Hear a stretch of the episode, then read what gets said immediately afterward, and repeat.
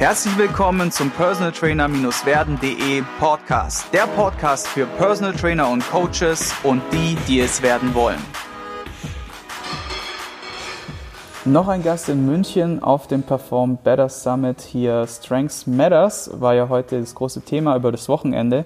Und ich habe jetzt zu Gast bei mir in der Sendung die liebe Tina Nguyen. Und äh, Ihren Namen auszusprechen, wir haben jetzt gerade ungefähr fünf Minuten gebraucht, bis ich es richtig hinbekommen habe. Allerdings liebe ich es auch, andere Sprachen kennenzulernen und stelle mich gerne dieser Herausforderung. Tina kommt ursprünglich aus Kanada und jetzt mittlerweile in Köln, ist 29 Jahre alt, seit sechs Jahren Coach, also im Coaching-Bereich tätig. Ihr Schwerpunkt ist die Neuroathletik, also Neuroathletik-Training. Und jetzt, sie hat auch ein eigenes Gym, wo sie Kleingruppentraining macht. Und ich habe gedacht, das ist ein sehr interessantes Thema. Vielleicht für den einen oder anderen Nummer eins, weil Kleingruppentraining auch so stark im Kommen ist und eigene Mikrogyms ja auch die Zukunft wahrscheinlich sein werden mitunter. Und zum anderen finde ich es auch mal cool, eine Powerfrau am Start zu haben, die da auch als Coach die äh, Coaching-Szene vertritt. Und deswegen sage ich herzlich willkommen in der Sendung und schön, dass du da bist. Danke sehr, danke. Ja, es freut mich hier zu sein. Wir werden versuchen, alles auf Deutsch zu machen. Ja, I try. Genau, und wenn etwas, wie gesagt, nicht ganz klar ist, dann wird sie es auf Englisch sagen. Ich werde es dann kurz übersetzen oder versuchen zu übersetzen. Genau. Von dem her alles entspannt. Und äh, die erste Frage ist natürlich die, wenn du jetzt mal zurückblickst in die Vergangenheit, wie bist du Coach geworden? Ja, also ich war eine Volleyballspielerin in Kanada auf äh, Leistungsniveau. Ähm, und leider habe ich nicht in das Universitätsteam geschafft. Und in Kanada gibt es keine gute Ligesystem wie die in Europa. Und äh, woraufhin ich habe aufhörte zu spielen mhm. und probierte ich CrossFit und ich war total begeistert. Ich war äh, nie in meinem Leben so stark gewesen. Ähm, ja, und nach meiner Universitätszeit, ich habe nach Europa ähm, umgezogen. Mhm. Äh, meine letzte Jahr, meine letzte Studie in International Business in Paris äh, abgeschlossen. Und während äh, dieser Zeit Ort. Ich habe auch in äh, Wettkampf für olympisches Gewichtheben teilgenommen. Ähm, ja, und von meiner, wie sagt man, Passion äh, für Training. Mhm. Ich war immer mehr interessiert in das Strength and Conditioning Training oder das Off-Season Training als ähm, Spieltage. Ähm, ja, jetzt endet das ein bisschen, weil ich spiele Volleyball wieder jetzt in Köln. Ähm, aber das Training äh, war so ein großes Interesse für mich. Und in 2013 eröffnete ich ein CrossFit-Studio in Köln. Ähm, ja, und dann ein Jahr später, ich habe der Lars Lienhardt getroffen und er hat alles, was ich wusste über Training, auf den Kopf äh, gedreht. Mhm. Und ich habe dann mit meinem äh, die Z-Health Curriculum gestartet. Also jetzt habe ich die ganze Z-Health Curriculum abgeschlossen und ja, so ich weiß nicht, ob das if that answers the question, aber ähm, ja und dann ich habe äh, die CrossFit Konzept in mein Fitnessstudio entwickelt äh, zu ganzheitlich funktionelles Training jetzt. So, es mhm. sieht ganz anders aus und ähm, aber die Ursprung, dass ich Coach bin, kommt von meinem Passion für Strength and Conditioning Training. Mhm. Mhm. Yeah. Ja, das ist cool, weil du halt im Grunde selber über den Leistungssport mit verschiedenen Themen wie Verletzungen und auch Kraft, äh, mhm. Stärke, Geschwindigkeit ja. konfrontiert wurdest ja. und dann gesagt hast, hey, es muss auch Wege geben, das vielleicht noch irgendwie besser zu machen oder beziehungsweise drumherum das Ganze noch zu optimieren ja. und darüber halt über die eigene Leidenschaft dann dieses CrossFit-Konzept äh, mhm. im Grunde gestartet und jetzt nochmal den ganzen Ansatz überarbeitet. Das ist natürlich ein sehr mutiger und cooler Schritt. Wie, also und es war nicht einfach, es war wirklich schwierig. Ja, ja es war eine sehr große Herausforderung von äh, CrossFit zu ein ganz neues, äh, wie sagt man, äh, Konzept äh, zu wechseln. Zu, zu wechseln, ja. Mhm. ja. Und ja, obwohl ich eine sehr gewissenhafte Trainerin bin, in der CrossFit-Zeit kamen häufige und typische Verletzungen. Äh, ja. Mhm. Ja, also es ist ja auch so der, der große Kritikpunkt, der ja hauptsächlich genannt wird bei Cross-Training oder CrossFit-Training, mhm. dass die Leute halt äh, sehr stark dann auf Leistung und weniger auf Technik und dann halt auch durch diese hohe im Grunde Lasten und diese Geschwindigkeit, die sie dann präventiv halt nicht wirklich gut abfangen können mit mhm. dem Körper, dann auch in Kompensationsmuster verfallen, Kompensationsbewegungen und ja. dadurch natürlich sich auch häufig verletzen. Ne? Und du hast jetzt gesagt, okay, ich versuche jetzt einfach genau das nochmal zu optimieren, indem mhm. ich das Ganze ja mit, mit einem ergänzenden Konzept halt ja, ja. korrigiere halt. Ne? Aber ich muss sagen, dass die originale ähm, Definition von CrossFit ist ähm, vielfältiges funktionelle Bewegungen in verschiedenen Intensitäten. Also die Original Definition sind, ist schon gut, aber ich glaube, die Interpretation mhm. von der Definition ähm, über verschiedene Gyms und über verschiedene Trainers, mm, that is something else, you know? Mhm. Das ist mhm. wie Religion ein bisschen. Mhm. Ja. Absolut, absolut. Ich habe ja auch den CrossFit Level 1 gemacht, mhm. um einfach auch darüber reden zu können, um einen mhm. Einblick zu bekommen. Und die Philosophie von denen ist schon sehr weitreichend, sehr umfangreich, nur ja. es wird halt nicht umgesetzt teilweise ja. ne, von den einzelnen Personen. Da liegt es nicht am Konzept, sondern eher an den einzelnen Leuten dann halt auch. Ne? Ja. ja, und ich habe versucht, ähm, diesen äh, Z-Health oder angewandte Neurologie-Konzepte mit CrossFit zu mischen. Aber die, und das ist sehr wichtig, dass ich könnte nicht die Erwartung von Leuten gut managieren. Also wenn man, wenn Menschen sieht CrossFit auf dem Schild, denn die haben schon eine Erwartung mhm. für was kommt in der Training. Mhm. Und das war viel zu viel Arbeit, die Ahnung zu wechseln oder die Erwartung zu managieren in die, how do you say manage, to manage? Uh, ja, zu, zu verändern. Yeah. Ja. ja. Um, so ja, yeah. und dann haben wir auch die Namen um, geändert zu mhm. Black Box Athletics. Ja, ja, ja. Ist ein smarter Zug, weil ja. es ist so, die, dein Name ist ja das erste Aushängeschild und ja. auch äh, hinter dem Namen steckt eine gewisse Erwartungshaltung. Und mhm. wenn du die da nicht erfüllst, dann, dann checken die Leute das halt nicht oder sind vielleicht auch enttäuscht. Deswegen ist es ein smarter Zug gewesen, das halt dann auch zu ändern. Ne? Ja. Wie haben das die Leute bei dir dann vor Ort im Gym aufgenommen oder überhaupt die Menschen, als du diesen Wechsel hattest dann? Wahrscheinlich positiv, oder? Oder so also Mischung von bis? Mischung, auf jeden ja. Fall. Also ähm, man muss vorstellen, dass also es ist sehr emotional eigentlich für, für Leute. Ähm, stell dir vor, dass für CrossFit, da gibt es ähm, viel Langhantelstange-Training eigentlich in den CrossFit-Trainingsprogrammen, äh, right? Mhm. Und viele Leute hat nie Langhantelstange Gewichtheben gemacht.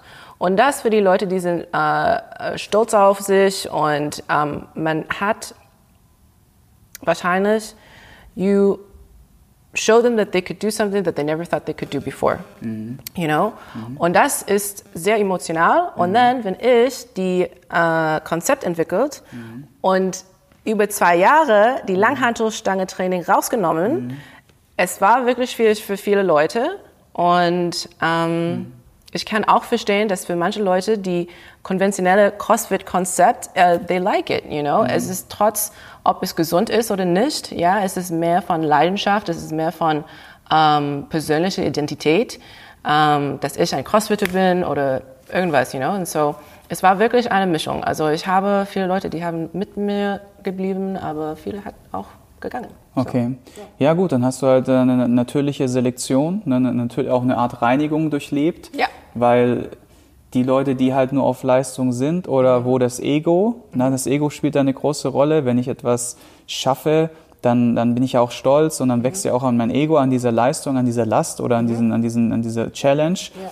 Und wenn dieser Challenge-Gedanke auf einmal weg ist und du die erstmal runterholst auf, keine Ahnung, auf das Fundament, lass uns das Fundament nennen, deines Konzepts, dann ja, kann ich schon verstehen, dass da der eine oder andere geht. Nur ich glaube, dass es ganz wichtig ist, sich davon nicht beirren zu lassen und seiner Linie treu zu bleiben. Das hast ja. du ja gemacht und denke ich mal auch erfolgreich. Ne?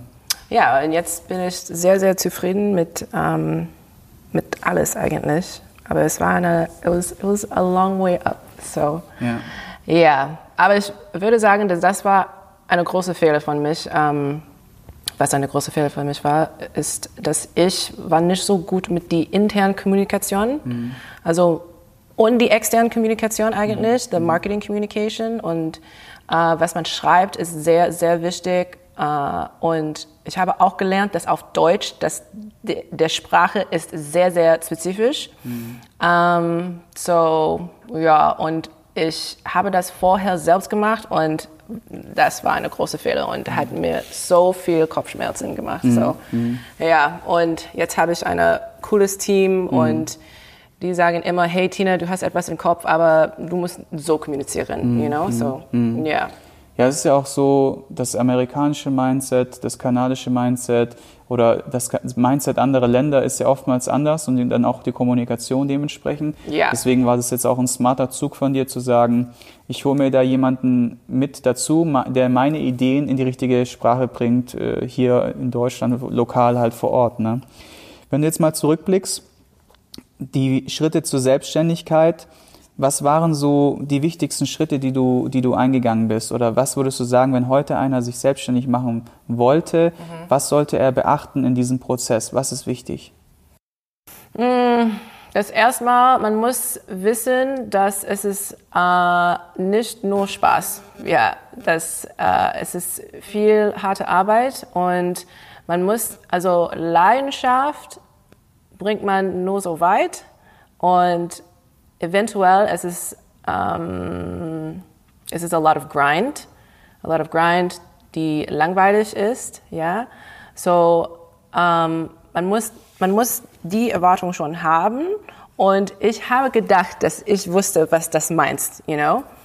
Aber man, you never know what it is until you have to do it. So, ähm, ja, das zum ersten Mal. Und zu zweit ist das, mh, ich glaube, dass Leute, die äh, möchten selbstständig sein, wusste schon, ob die sind ein selbstständiger Typ oder nicht, you know? Und ich glaube, dass wenn man nimmt den Zeit, das wirklich zu äh, reflektieren, ähm, ich zum Beispiel, ich bin selbstständig, aber ich liebe gerne im Team zu arbeiten. Ich bin nicht äh, ähm, eine Commander General by myself at the top, you know. So man muss das auch selbst lernen, wie für ein Typ du bist, you know.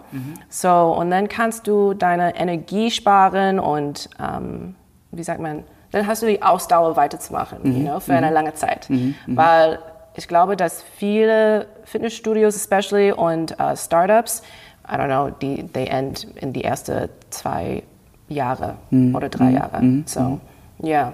Gibt es auch eine Statistik dazu, dass, glaube ich, ein Drittel der Leute innerhalb von drei Monaten oder drei Jahren oder irgendwas war das, ich habe es jetzt nicht ganz im Kopf, scheitern, weil einfach ja, weil einfach das Handwerkszeug nicht passt, also die wirtschaftlichen Voraussetzungen, die, die, die auch Voraussetzungen als Manager, als, als, als Selbstständiger, wie du es Ja. beschrieben hast, und natürlich auch die Leute überschätzen, unterschätzen, wie viel Arbeit und wie viel Grind, wie du es so schön gesagt hast, Ja. also auch Arbeit, die man nicht so cool oder so gerne mag, halt auch mit sich bringt. Ne? Ja. Ja. Hast du sehr gut zusammengefasst. Cool. Gibt es noch einen weiteren Punkt, wo du sagst, es wichtig ist auf dem Weg zur Selbstständigkeit?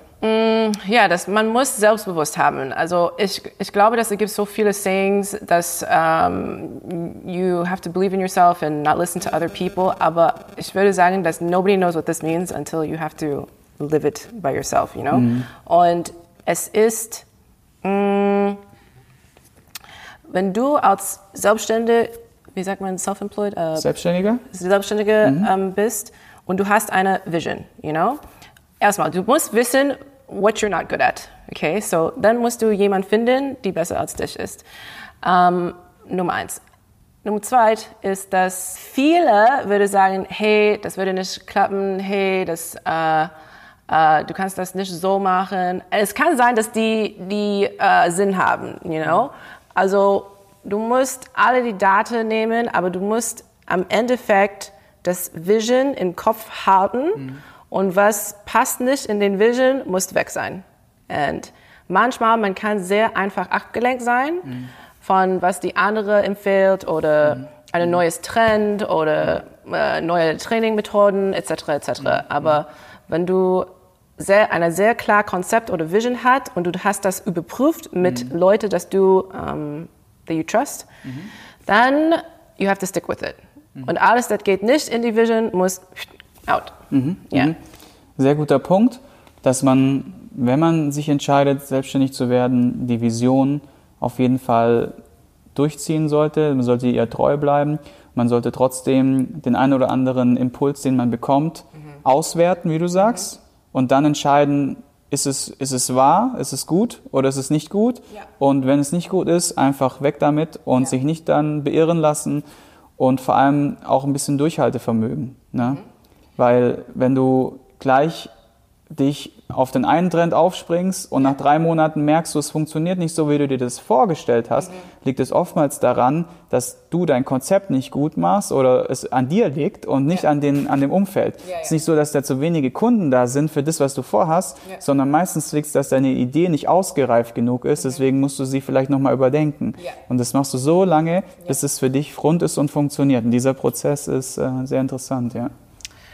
Und von einer emotionalen Perspektive, ich würde sagen, dass man muss mehr neutral sein zu anderen uh, opinions, to other people's opinions. Mhm. Ja, das am Anfang ich war viel zu emotional. Also wenn jemand mir sagt, hey, also es ist auch mh, mm, ein anderer Punkt, dass ähm, ich als Kanadierin wir kommunizieren miteinander, wenn wir ein Projekt haben, in eine andere Art wie die Deutschen.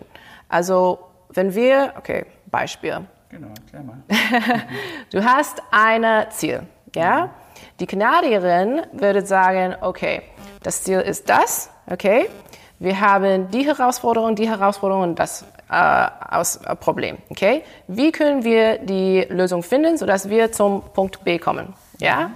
Die Deutschen, auf der anderen Hand, ähm, die sagen, hey, okay, das ist das Ziel, aber da gibt es die Probleme, die Probleme und die Probleme. Vielleicht wir sollen ein anderes Ziel finden. Mhm. You know? Mhm. Und oder es, es kann die gleiche Ziel sein, aber es ist, wie man das sagt. You know? Ich, vielleicht ist es besser auf Englisch. Um, like, so we have all of these problems um, to get to the goal. And the Canadian would actually say, okay, how can we remove all of these problems to get to the goal? Yes. You know? Es ist einfach, die Deutschen neigen dazu, sehr pessimistisch, kritisch genau. und negativ zu sein. und die Amis sind halt so hier äh, vom Tellerwäscher äh, zum Millionär, also so you, you can do it, uh, just do it, oder wie sagt immer der Präsident, yes I can. Yes I can. ja, yeah. yes I can. Yeah. Und die Deutschen sagen vielleicht so, yeah. oh, wir haben ein Problem. ja. Also es ist eine Art der Betrachtung. Ich verstehe schon, was du meinst und da bin ich auch voll bei dir. Ja. Und beide hat äh, Wert. Also beide, beide Arten sind gut, aber für mich als Kanadierin, es war emotionalerweise sehr schwierig für mich.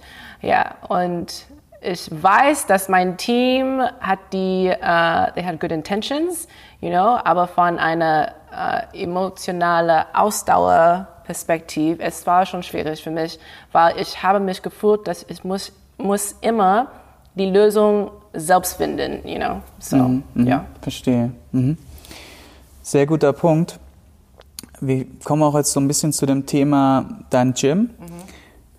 Und dass du als Konzept und als Trainingsschwerpunkt oder, oder Themenschwerpunkt heute, dass du im Grunde Kleingruppentraining machst. Und das finde ich sehr interessant. Und vielleicht erzählst du einfach mal allen Coaches oder werdenden Coaches da draußen, unseren Zuhörern, wie du sowas aufgebaut hast und wie du das Ganze managst. Was sind so die, die Herausforderungen, die man jetzt als äh, Coach oder als Inhaber von einem kleinen Mikrogym mit Kleingruppentraining hat?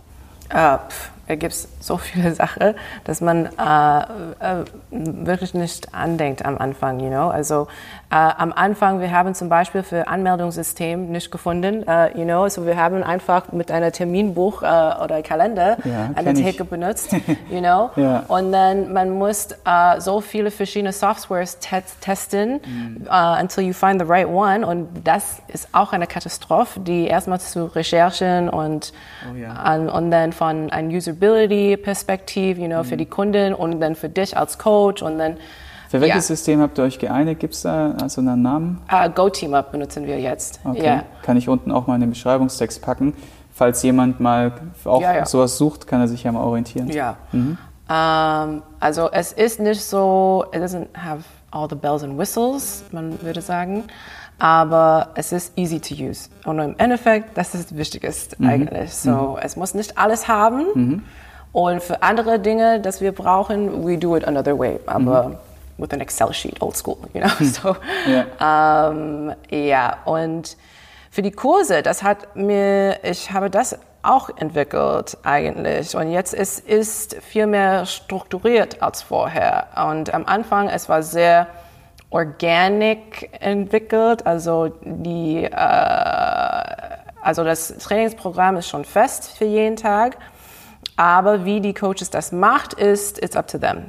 Und jetzt es ist viel mehr strukturiert, weil jetzt ist das Konzept ein bisschen mehr spezifisch und klarer.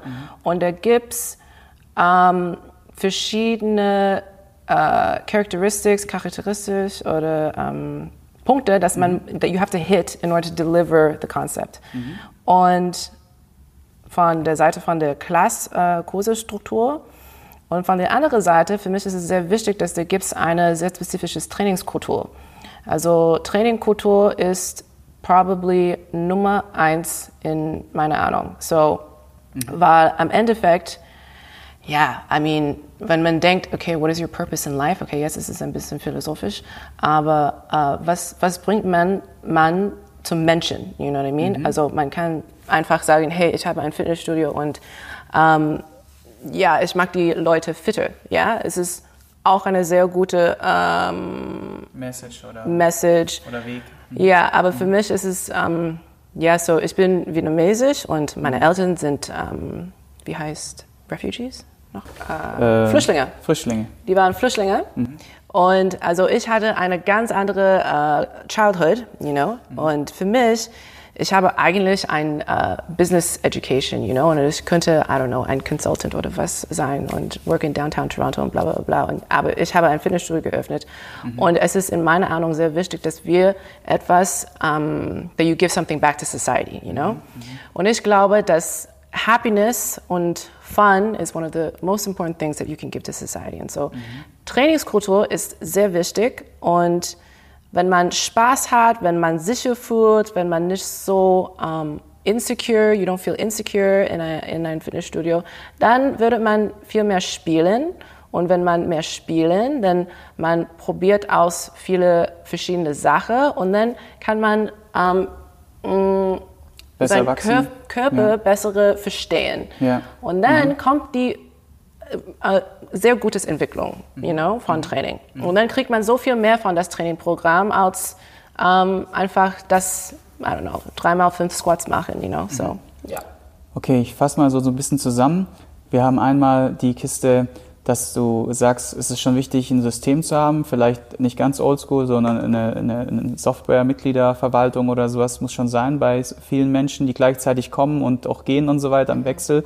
Das ist das eine. Das andere, dass du sagst, okay, wenn jeder einfach frei Schnauze macht, dann gibt es zu große qualitative Unterschiede oder zu viele Philosophieunterschiede. Man sollte das irgendwie grundlegend vereinheitlichen, aber das eine oder andere vielleicht anders machen. Genau.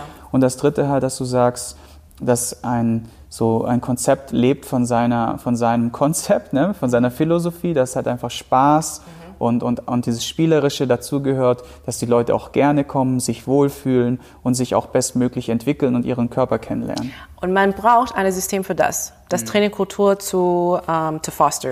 zu etablieren. Ja, das passiert nicht bei Magic. Ja, und es passiert nicht, ähm, also das Trainingkultur muss da sein, wenn ich nicht da bin.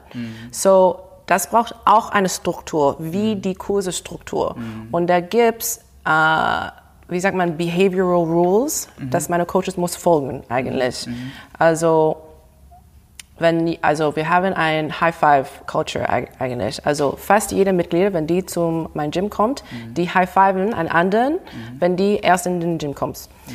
Und das, man muss das eigentlich fostern. You have to make this. Und wenn jemand neu ist und die vorbei jemand geht, ohne High Fiven, muss das Coach eigentlich kontrollieren. Direkt kontrollieren und auch direkt kommunizieren, damit Genau. alle wissen und alle rei Ja. da reinwachsen. Aber man mag das ein bisschen Jedi Mind, like, you know, so man sagt, hey, äh, kennst du da da da da? Ja. Und dann, wenn die schon kennen, Ja. aber nicht äh, High Five, dann die sind ein bisschen, they're also a little embarrassed already, you know. So und die sind äh, Behavioral Rules, die sind auch in der System, das Trainingkultur zu to make. Ja. ja. Sehr cool. Ja, ein sehr guter Punkt.